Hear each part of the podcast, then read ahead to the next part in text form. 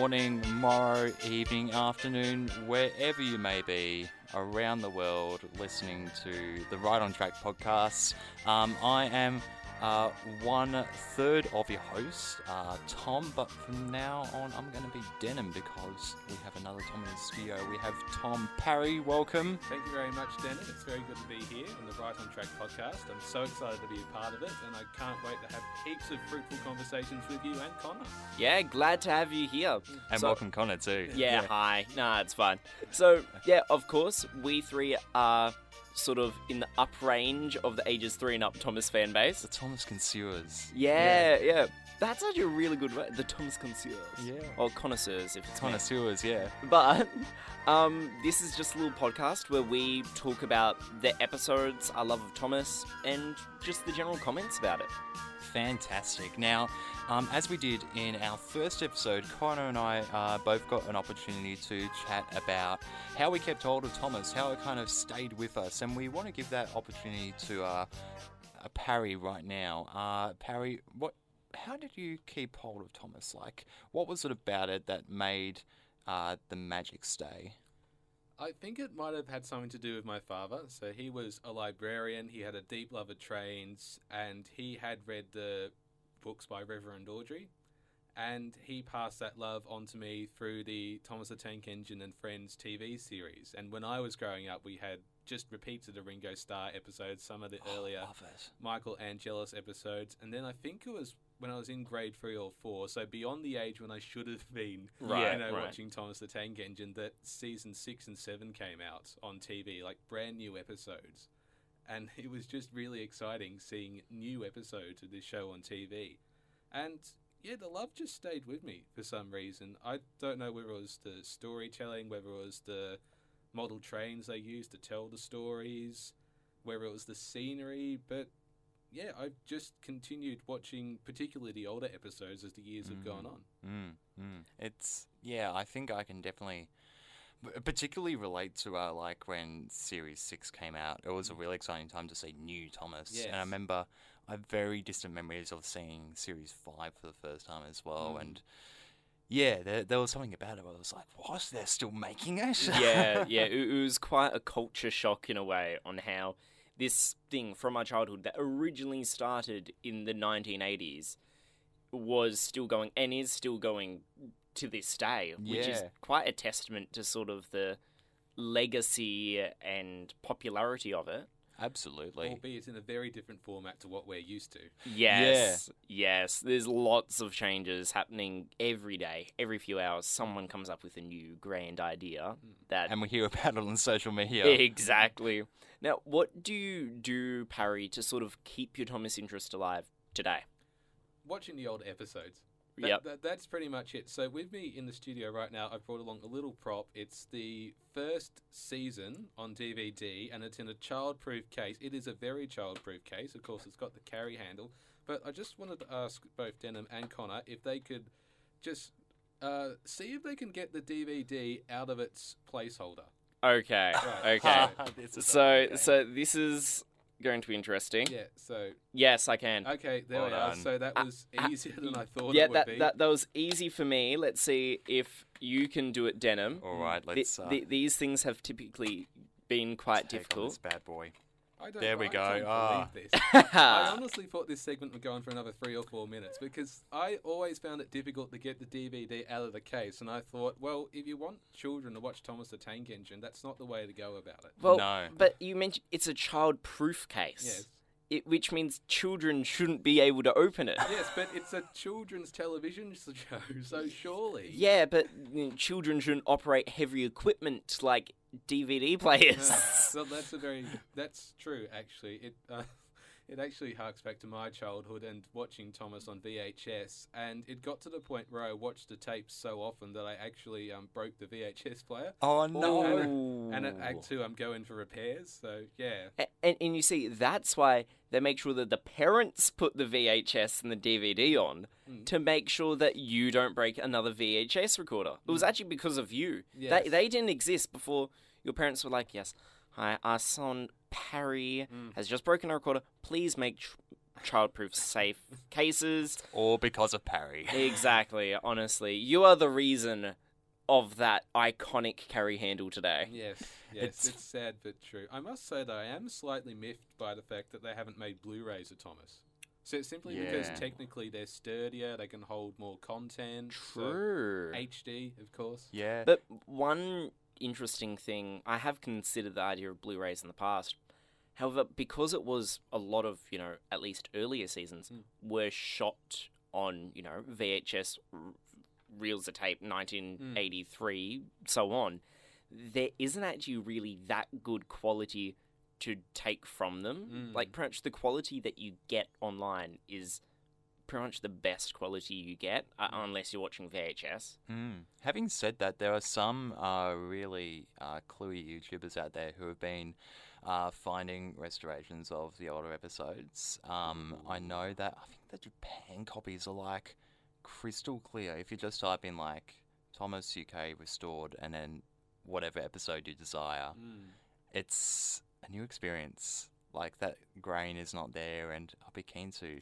But that grain, man, that grain is nostalgic. Oh, it is. It is so much so, and I wish I had the VHSs still just for that. But yeah, it's a very ethereal experience. It's funny we talk about the DVD cases because for ages I've uh, wanted to uh, give mine a bit of a facelift and pop, pop them in uh, proper DVD cases and make some nice covers on Photoshop or something like that. I think that's something that I ne- I need to do at some point with my uh, season uh, one to ten. Yeah, you, you, you, you are quite the artist. You, in fact, made the logo for this very podcast. uh, Yeah, oh, people listening to right now. So, very good. Oh, thank you.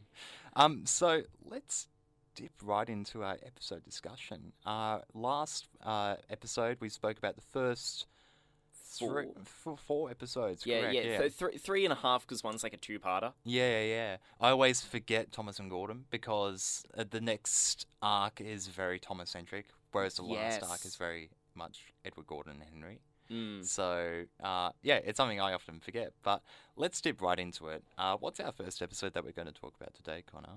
Well, the very first episode we're going to watch is Thomas's train, the classic time that Thomas first left the big station to go and explore the world. Then he came to a signal at danger. Bother, he thought. I must stop, and I was going so nicely, too. What a nuisance signals are. He blew an angry peep peep on his whistle. The signalman ran up. Hello, Thomas, he said. What are you doing here? I'm pulling a train, said Thomas. Can't you see? Where are your coaches, then? Thomas looked back. Why, bless me, he said, if we haven't left them behind. It's uh, one of those classic episodes where I think it's an integral part of um, Thomas kind of finding the formation of his character. And the learning experience, very much like a child growing up. Mm. Yeah, and I think it's like so often that everyone can relate that you forgot something at home just because you're Too excited. yeah yeah like first day of school or first day of um, university for some, but um, it's uh, a lovely story because there's still not too much going on in terms of uh, background scenery, and I like that it's not like a big bustling railway yet, but you can Mm. still uh, identify like Thomas, James, Henry, and Gordon. A- And that's actually really interesting. You say that there's not much background going on, but the entire plot actually starts off with sort of a subplot which grows, which is Henry being ill. Mm. Because the train that Thomas forgets is Henry's first train of the day that is normally pulled. But it brings in the entire coal, and he's not, you know, good enough, and we need to replace you with another engine. And I really like on how it's just sort of slotted there at the start for, you know, an arc, but it really ties into this arc well as well. Well Definitely. as well. Yeah, Mm. that made sense in my mind. Yep. Makes sense to me. so it's all good. Yeah. Um, I guess one thing I'm interested in uh, finding from both uh, Parry and uh, Connor, what's um a part of this episode that uh, you really harken back on and remember well? Well, what I remember most about Thomas's train is the little narration that Ringo Starr gives about uh, what happened next. Nobody knows. So this because in order for Thomas to not pull the train, someone would have to have. Uh, first of all, not coupled him to the train, or pulled a lever by mistake, or the guard accidentally waved his flag. So, and yeah, of course, Ringo said so in the narration. So there's this sort of confusion as to why Thomas left the station without the train, and it sort of ties into this um, uh, problem that Thomas the Tank Engine has both in the books and in the TV show. It's that where does the autonomy of the engines begin and end, Mm. and where does the the human elements begin and end? Yeah. Be- because it's said that it's not Thomas's fault, and yet the story treats it as though it is his fault. They Yeah. left the train without the carriages. Yeah, Hmm. it's funny. Like it, that's still left in mystery, and even in the adaptation into the Adventure Begins, Mm. that mystery is still there. They kept hold of that, um, and it's very kind of much like an incident report that you'd find on like a, a Melbourne train line Yeah. or something. um, but yeah, I, I think it's uh, interesting that it's framed that way. Like now that I think about it, it's something that I kind of overlooked because I've seen it that many times. Um, but I kind of like that it isn't so deliberated in the way that it's delivered. It's kind of left up to our imagination. Mm, Mm. Absolutely. And this problem about the human element versus the train element, it's like consistent throughout Mm. the show's entire run. We're not entirely sure, you know, how much input a driver or fireman has over Thomas. I mean, in sub episodes, it's like they have full control and he's just this sentient being who's at the mercy of others. And in other stories, it's like that the train is at fault and they do have control over their actions. a, a, a brilliant episode that Yeah. I know we'll get up to a later date that retakes this issue is Thomas Comes to Breakfast. Where Yes. Thomas is Mm. talking about, oh, I want to go out. It's like, well, you can't go with your driver and fireman. Mm, And in fact, is just a lazy cleaner that accidentally sets Thomas off. yes. But then, especially in the series now with, say, Legend of Lost Treasure, Yeah. on how Thomas is going around solving mysteries and digging up treasure. Yes. A- And, then, you know, his fireman driver just jump out as he's about to crash in the sea. It's like, wait, they were in there the whole time? Yeah. They, they, They were in on this too. they, they fully support, like, I think there's another villain here. um, but for me, the most iconic moment of this episode is the one that just played where Thomas arrives at the signal, and what really gets me is how empty the entire shot is there because you've just got the blue train, you've got the green surroundings, Mm. and I feel like no recreation of it can be done without a very similar style shot Mm. with just an empty background, Thomas, lone signal man, lone signal box, and the narration. It is one of the best parts about it. But realistically, um, much like many of the early Railway series stories, this is based off real events. Yes. Yes, it is. Um, it happened a lot of the time, mainly on the Great Eastern Railway in Britain, uh, specifically with the quote unquote jazz service, as it was called, because trains with names were all the rage back then. Um, but it also has happened in other locations and, you know, other times. But it was most common on the Great Eastern Railway, which is where this story sort of is inspired from. Mm. That's fantastic. And um, we've just got a still up here on our computer screen, and if you notice there, you can see Thomas's surprised face, and just to the side there, you can see the driver looking out of the cab. He's kind of like, "Wha- wait, what? that I didn't notice that. So I encourage people listening to go to the episode and roughly three minutes in after Thomas, you know, mm. realizes he hasn't got his train. There is a brilliant close-up shot of Thomas's shocked face, and you see the driver looking back, and I find this that kind of dumbfound reaction. like, like, well, we can't see the driver's reaction, but that does mean the driver doesn't know that they've left the train behind either. they haven't been looking at the steam pressure. And would that answer where whose fault it was? that would absolutely yes. It Be- would. because the driver didn't know that it was wrong. Mhm. So that means that the driver must have thought that the train was there, Yes. which means the driver must have been the one that set off early. Mm. Probably, quite probable.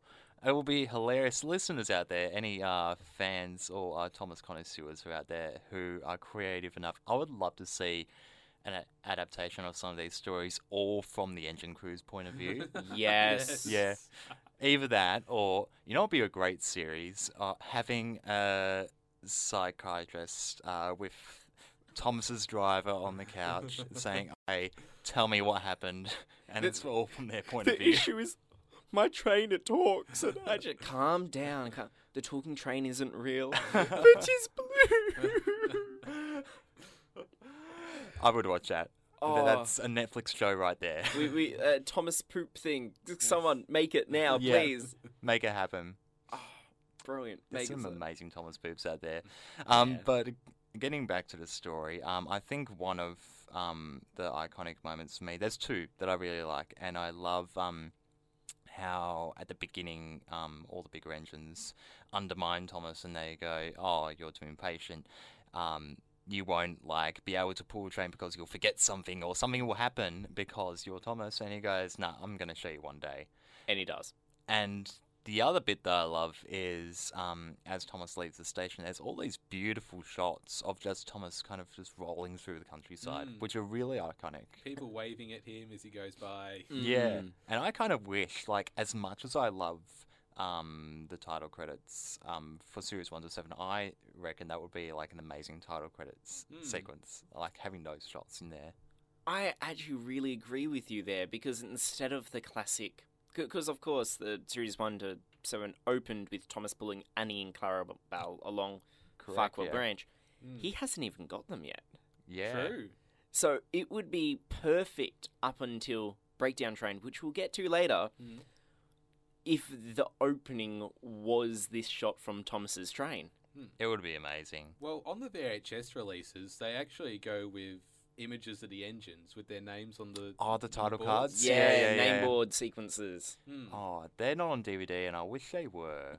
They Yeah. they are really good. Um, because of course I've been rewatching all of these episodes on my VHS collection. Magical. One thing I really find interesting about it is how bare everything. I've said bare a fair few times about it, but a lot of the nameboard sequences, again, use characters that weren't even introduced at the time. Yeah, Mm. like Toby and Percy. And... Exactly. In, in fact, um, in a again realistic railway series standpoint, Toby wasn't introduced in the world until after World War Two, Correct, yeah. Mm. A- and, that's one thing I find really interesting because all of um, up until Toby and the Stout Gentleman takes place before World War One, and then there's some World War Two. Sorry. Oh. Yeah. And then soon, there's a massive jump in time, which means that there is about seven or eight years of stories untold. The idea that like stuff happens that we don't know about definitely excites me, and I think they build that um, mythology a lot more in the current series. Like, there's hints of things happening. Like, there's hints in like season 17 that the Culdee Fell Railway is out there, and uh, once the Arlesdale engines are introduced to the um, TV series, there's hints that those stories could have happened or they're about to happen, and then we saw them in series 20. Um, so the idea of the timeline in the way that the stories work is really interesting, and I'd love to see like a timeline of how, like, if you were to put all these stories together, how it would look. Mm, try and get a full timeline in order. Uh, there was a really interesting um, episode I watched. Uh, someone was talking about something Thomas related, and how a whole bunch of things were brought up that weren't even realistic in that time frame. It would need to, in fact, have happened later, and then the next episode, which takes place after that one, takes place before it. So I feel like a full actual Thomas timeline with every single episode Mm. laid out will be really interesting. Someone get on that. It's interesting. I read an article. I think um, it was with Andrew Brenner, who is the um, current series producer. Said that ambiguously the series uh, in the TV setting that they've been working on has been set between um, 1930s to 1970s, and they kind of use the technology of those eras and don't make a specific su- suggestion of when it is, but we know that it's somewhere in that time period, Mm. probably more down towards the late 60s, early 70s period. Definitely. Out of we did a, a rating system uh, last podcast on each uh, episode that we viewed. Out of 10, uh, what would you guys rate this episode? I'd lean towards a seven or an eight for this one because, as you say, it helps to grow Thomas's character, and we and you get those beautiful shots of the scenery, as you mentioned as well, Denham. So Absolutely. What about you, Connor? Okay, so I've been trying to rate every episode without any nostalgia context or any sort of outside opinion, just purely on it as a story and the visuals, along with any other surrounding things. And I would rank this at a seven Mm. normally, um, because it's you know it's good. It can be better, but I'm am going to move that up to like eight and a half Ooh. a, a nice jump purely because on how it's got the little Henry sub arc starting here, Mm. which first thought you'd think nothing of it. It's only when you get to much later episodes in season one that it really all comes together. And it feels like something that you've always known. Yes, Henry's always been sick because it's just brought up. But this was the very first time it mentioned. And it was such a seamless transition because it also tied into Thomas's arc. What about you, Denham?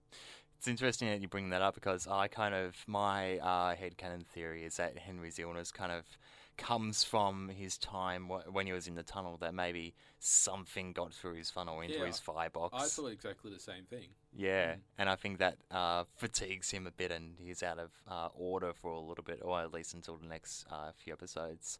Um, but I definitely have to uh, base this. Like, I love the story, but I also have to base this on um, a production value um, as well because I love um, all the shots and the scenes. I have to give this a seven as well. Mm.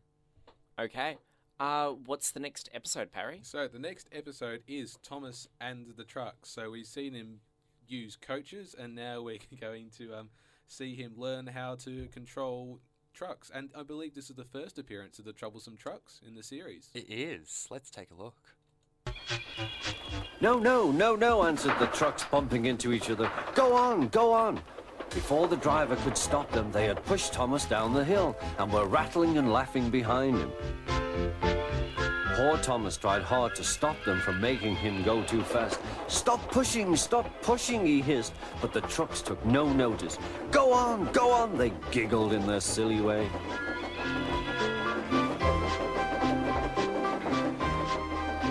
There's the station. Oh dear, what shall I do? he cried. He rattled straight through and swerved into the good yard. Thomas shut his eyes. I must stop. Thomas and the Trucks is uh, the first appearance of the Troublesome Trucks, um, and Thomas's uh, excitement for the world doesn't stop after Thomas's train. He wants to uh, still take on the world, um, and Edward gives him the opportunity to take uh, his train of trucks um, across the island, and uh, mishaps uh, go awry. Absolutely. yes, and um, this is also the second appearance of Gordon's Hill, I believe. It is, Yeah. yeah, yeah. We see I, another reason why I love uh, this little collection of episodes is that we see a lot of locations like Gordon's Hill and Henry's Tunnel again. Mm. Um, and there's just some really, again, beautiful shots of Thomas just traveling through these settings. Mm. But that's one of the issues I have the episode, though, because it's just Thomas traveling through the scenery. Yeah. So the the story, the real conflict about him and the trucks, it doesn't really play a huge part in the episode. Yeah, only up until that point where he gets to the top of Gordon's Hill and then they push him down is really when it happens. And Um, also, notice there, if you're listening to the clip, the music, it doesn't really give any sense that he's in peril. of urgency, yeah, yeah, yeah. It, it, it, it's almost a bit happy, just the da da da da da da da da. da. It's like a bit of a kick line going on. Now, Yeah. mind you, the music just before that, which is basically a synthesizer cover of the Thomas the Tank Engine theme, I love Yes. that. I could listen to that all day. So Oh, good. I love the theme. Um, as that music was playing, I was Yes. like dancing a little bit to it because it's so good. But I agree, Parry. The music doesn't seem to fit in that episode that Mm. well. I wish I used it elsewhere because it's Yes. uh, again such a great little piece of music. But I love um, a piece of music that you'll hear in the next episode, the Runaway theme, um, Mm. and that's stuck around for so long. I reckon that would uh, work so much better here. Mm. Yeah, Mm. Absolutely, it would. Um, now, of course, this story isn't really based around much because, you know, trucks pushing other engines. Well, I say pushing. Engines losing control of trucks and just needing to stop suddenly was it wasn't uncommon, but it wasn't really that common. So this story hasn't got any real basis Mm. apart from the usual train going down a hill way too fast and just needing to stop. But what I find really good about this episode is how, like, the music, as we said, is great. But I feel it really, again, plays into the Thomas sort of failing at Mm. another hurdle yeah, um, which is all about growing up. I feel like Mm. these very early episodes are about learning and growing and up. development. Yeah, Exactly. Yeah, it's um interesting that like not all episodes or stories have to end on a high happy note, and I really like that it ends on this kind of sour note here, and in the previous episode as well, where um, at the end of Thomas's train, all the big engines are s- mocking Thomas's um incident, and at the end of this, it's the Fat Controller saying you got a a lot to learn about what's just happened. Yeah, Mm. shunt shunt trucks. Yes. Just Yeah. yeah, and realist. I feel like that's a really good sort of quote unquote punishment on mm-hmm. how well I'll Also, is, is it a punishment though? Well, yeah, hmm. it's that's where I sort of am like hazy about it because you know he is going well. I will allow you to work with trucks, but you have to learn how to work with them well. And hmm. I feel like normally because Thomas does want to learn to be more really useful, which. Um, this was the very first time in the railway series that the term really useful engine was used Mm. Yes. which just became a bit of a theme. Um, but the fact on how I, I feel like it is a punishment because Thomas has just had, a, understandably, a very traumatic experience Well, that's a fair point. of Mm. you know nearly essentially crashing and burning Yeah. after going at high speed. I must stop. I must stop. And then, well, I'll allow you to work some more since that's what you want. Add some sass. Um, but it is very much, as a business point of view, good. But Mm. um, another thing I'm going to add very quickly I think this is the only time we get a close up of the large scale buffer model Yes. yeah, you're right. used in the episodes. Yeah, there's a, a lot of interesting like that um, shot. There's a lot of interesting shots to look at, and I think one of the shots that always interested me in these early episodes as well is when you get um, that kind of angle shot looking up of one of the engines um, going down with uh, that greenery behind them, um, but you don't see anything behind them either. Yeah, it's like it's like driving along a motorway in Britain, really. yeah, it's, it's Mm. just you're looking at embankments on either side of the engine, and yeah, I think that's where the lack of budget in the show really comes through yeah, because they use that same shot with all the engines over and over again.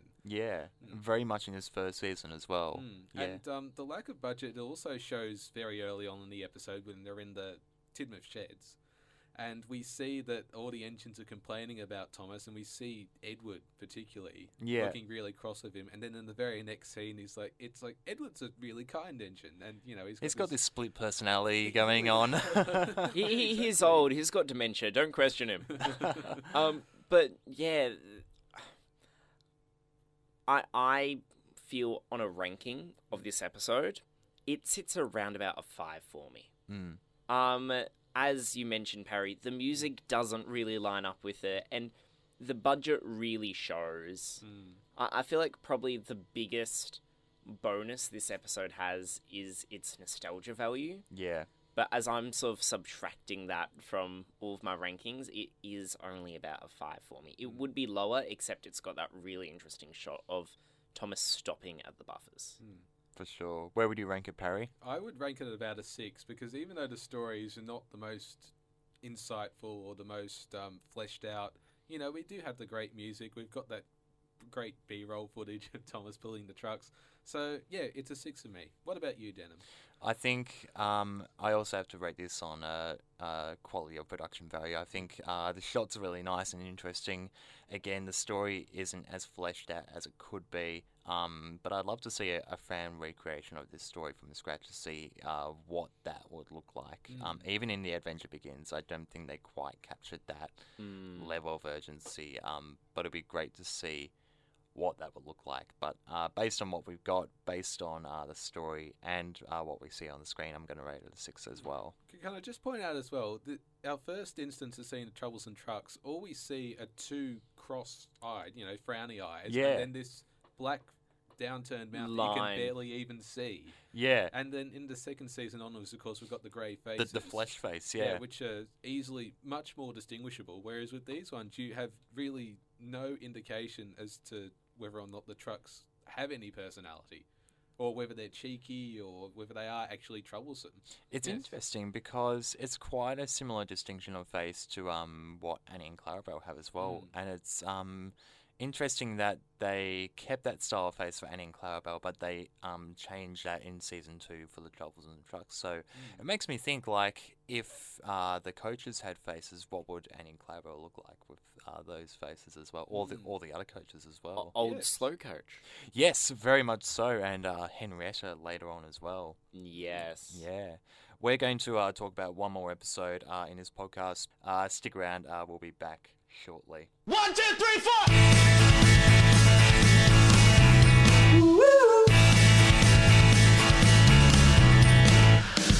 They can't keep pushing us around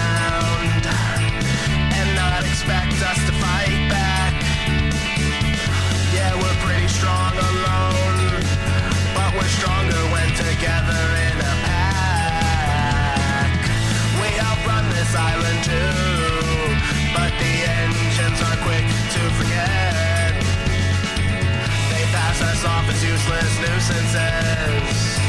Let's make sure they never forget. We are the troublesome trucks. We work as hard as all you schmucks. We strive to be really useful too.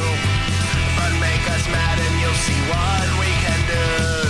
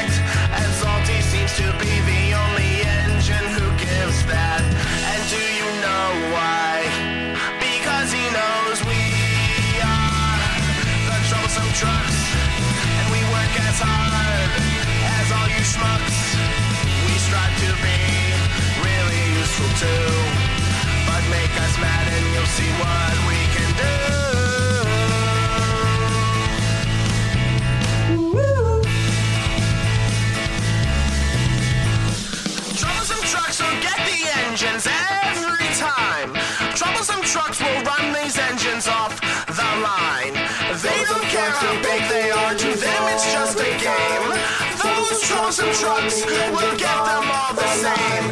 Troublesome trucks will get the engines every time. Troublesome trucks will run the engines off the line. They don't care how big they are, to them it's just a game. Those troublesome trucks will get them all the same.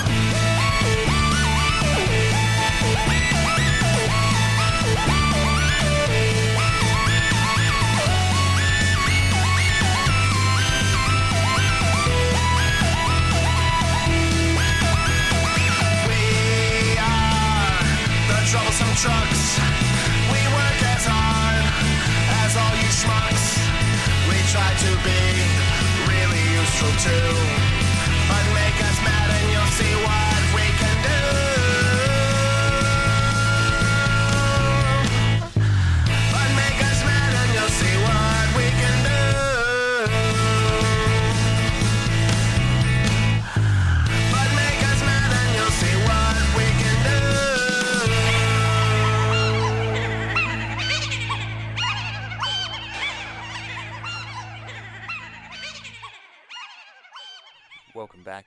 and uh, that was "We Are the Troublesome Trucks" by Christian Cordes, the punk rock version, because it's the only version that exists.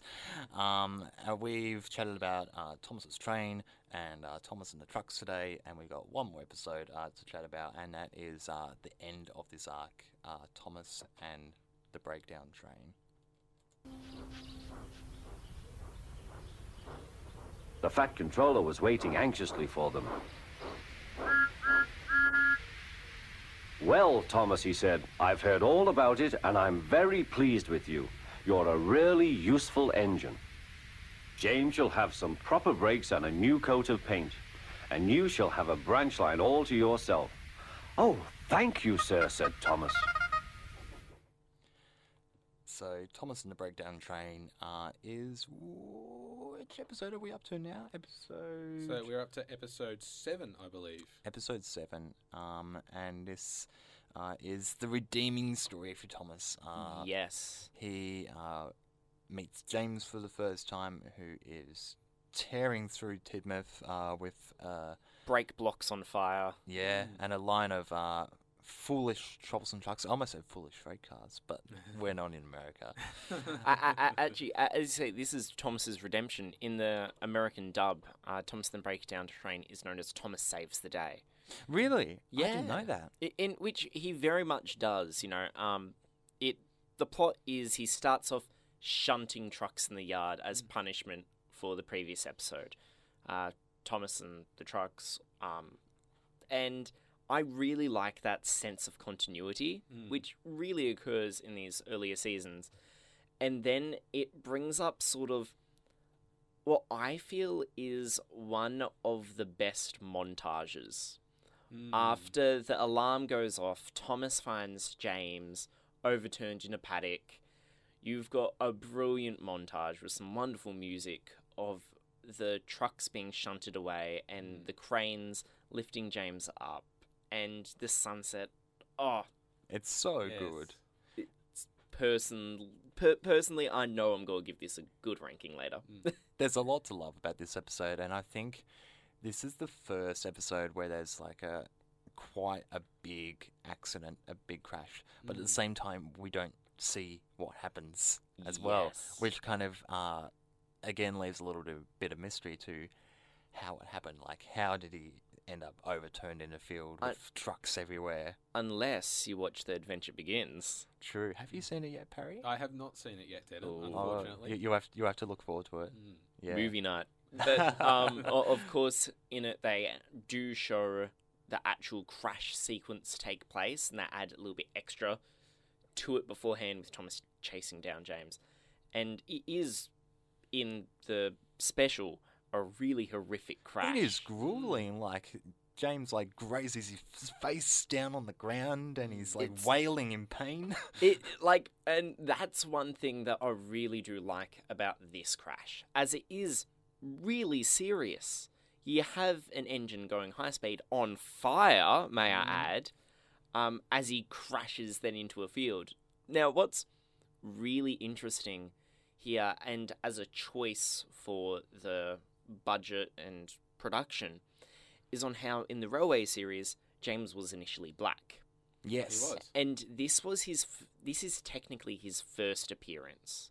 It's mentioned in later episodes that James, on his first day, had a horrible accident, even though we saw him earlier in Yes. Henry and the Tunnel. Yeah. Um, but I, in my head canon, I like to think that that's not James. That's just another engine. For sure. One of my headcanon theories that I use, uh, which is something that uh, my friend uh, brought to me, who um, is doing a lot of his kind of uh, own headcanon theorizing and research into his model railwaying. Uh, but he introduces the idea that um, engines were hired um, before they were bought um, to work on the NWR, and I believe that James was probably one of those engines. Maybe he came from um, the British Railways in um, England or the um, LMS, hence why he's red. Um, but yeah, that's uh, kind of where it fits into my uh, canon, if that makes sense. It does to me. Yeah, a- and that that is something that is actually supported by the Reverend. Um, in the Railway series, there are two other engines that um, I've theorized about in the past that are never really mentioned. They're just blue. They're just mean. And according to the Reverend, um, this um, sort of behavior from these rude engines who were on loan on a trial caused them to be kicked out. So, in this fictional land of Sodor, sadly, um, it, the idea of engines being on loan before they are purchased is very real. Mm. But um, on the going back to James, he is red starting this episode. He hasn't got any, you know, black paintwork, and he's on fire, quote unquote. You never mm. really see him on fire. Well, well, Yeah. you see the sparks coming out of the Y- y- wheels. y- You, see the sparks. I thought that was exciting as a kid. oh, Yeah, that was awesome. Yeah. yeah. It's probably one of the. I, I would argue this is the most action packed episode in the entire 1 to 7.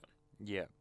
It, and that includes Rusty and the Boulder right there. Oh, Oh. big call. Okay, okay. Second most Okay. action fact. It's up there. We'll Yeah, say it- that. And especially for at the time, this was probably the most action you'd see on a kids' TV show. Yeah. Hmm. Whoa, whoa, whoa, whoa, whoa. That's another big call. Because Fireman Sam, I mean, come on. True. There's a fire every episode. Yeah, but Good- that's still action, isn't Yeah, it? True. so. Okay, okay. I'm speaking out of line. we like to embellish you on Right on Track. yeah, that's fun.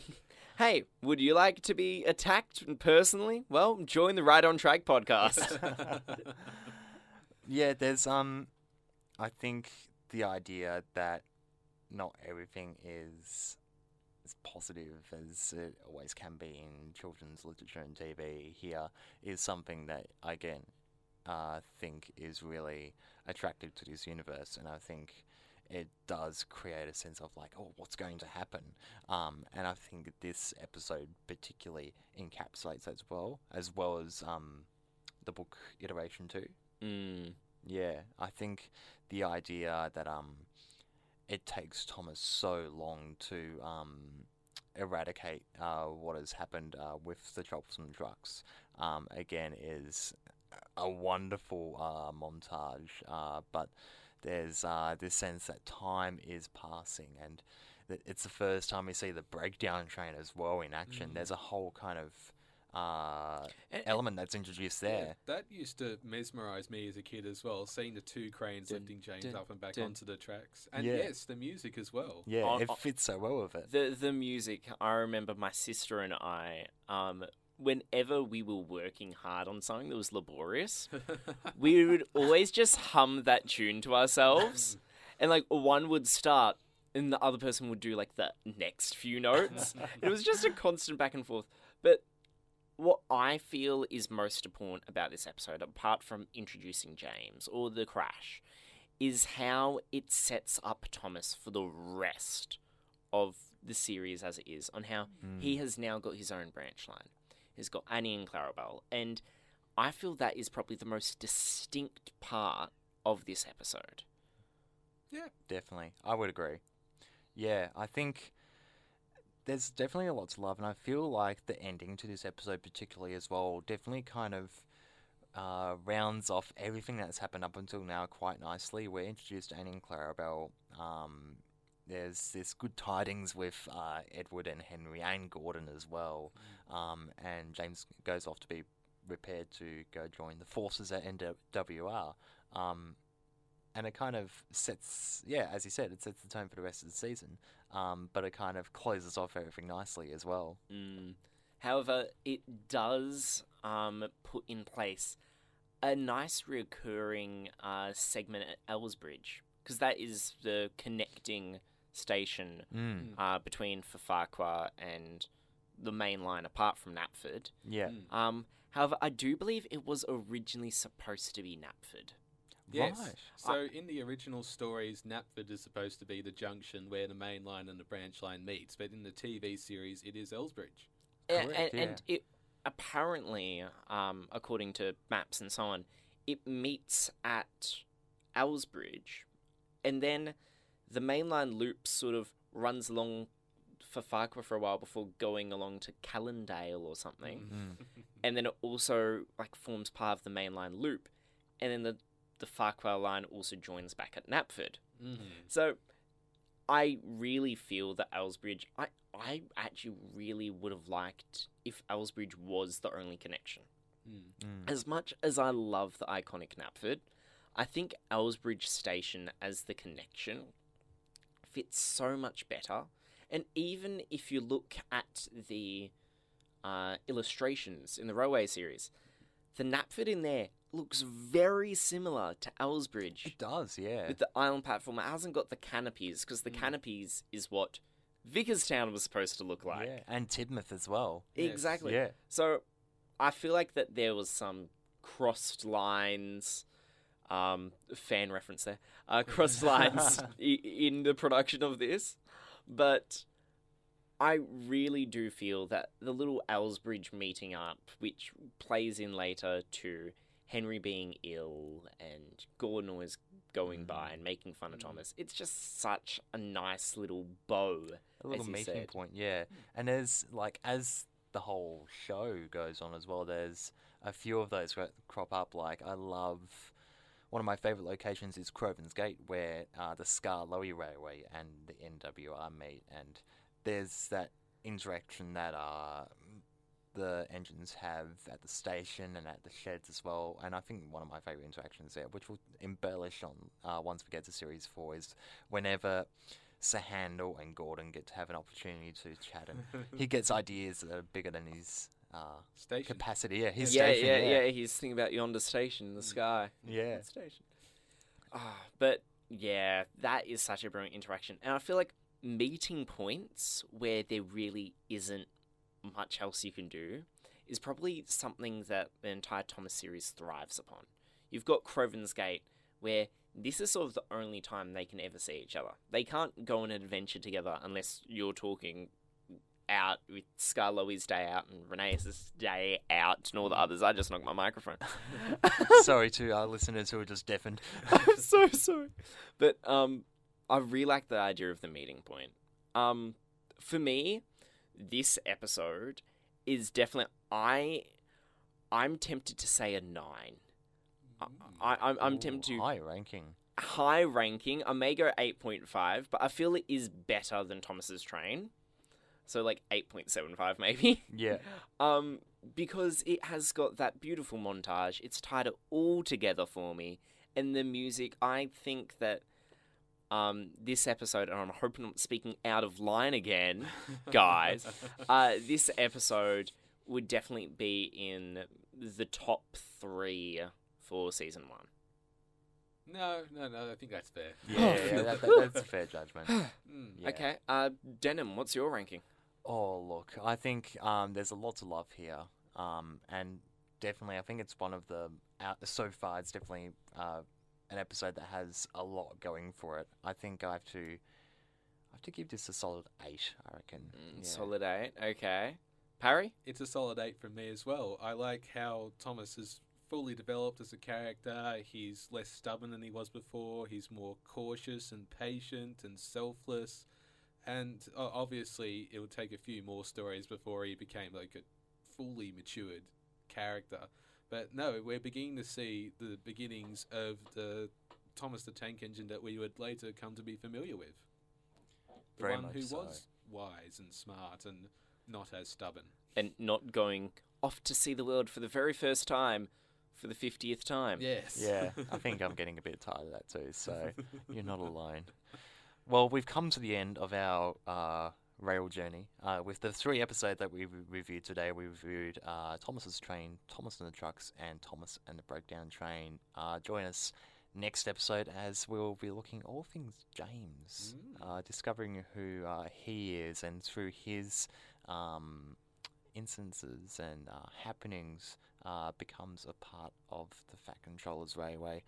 But for now, it's uh, goodbye from us as we. Uh, I was about to say sail off into the seven seas. I don't know why I was going to say that, but it was uh, just As we something. steam off into the sunset. As as we look off over the regatta, together three of us, because there've never been three Thomas fans more proud to be part of the Thomas connoisseur. Yes. topped it off right there. Thank you so much for joining us. Uh, you can check us out on any uh, podcasting uh, feed uh, where you get your podcasts, whether that's iTunes or the podcast app or Omny. Um, we'll also be having social media popping up soon, so check us out on uh, Facebook and Instagram and SoundCloud. Uh, we would love to uh, hear from you, hear your thoughts, hear about your favorite episodes and characters. What do you uh, think about season one? Uh, but for now, uh, it's goodbye from us. Goodbye. Adios.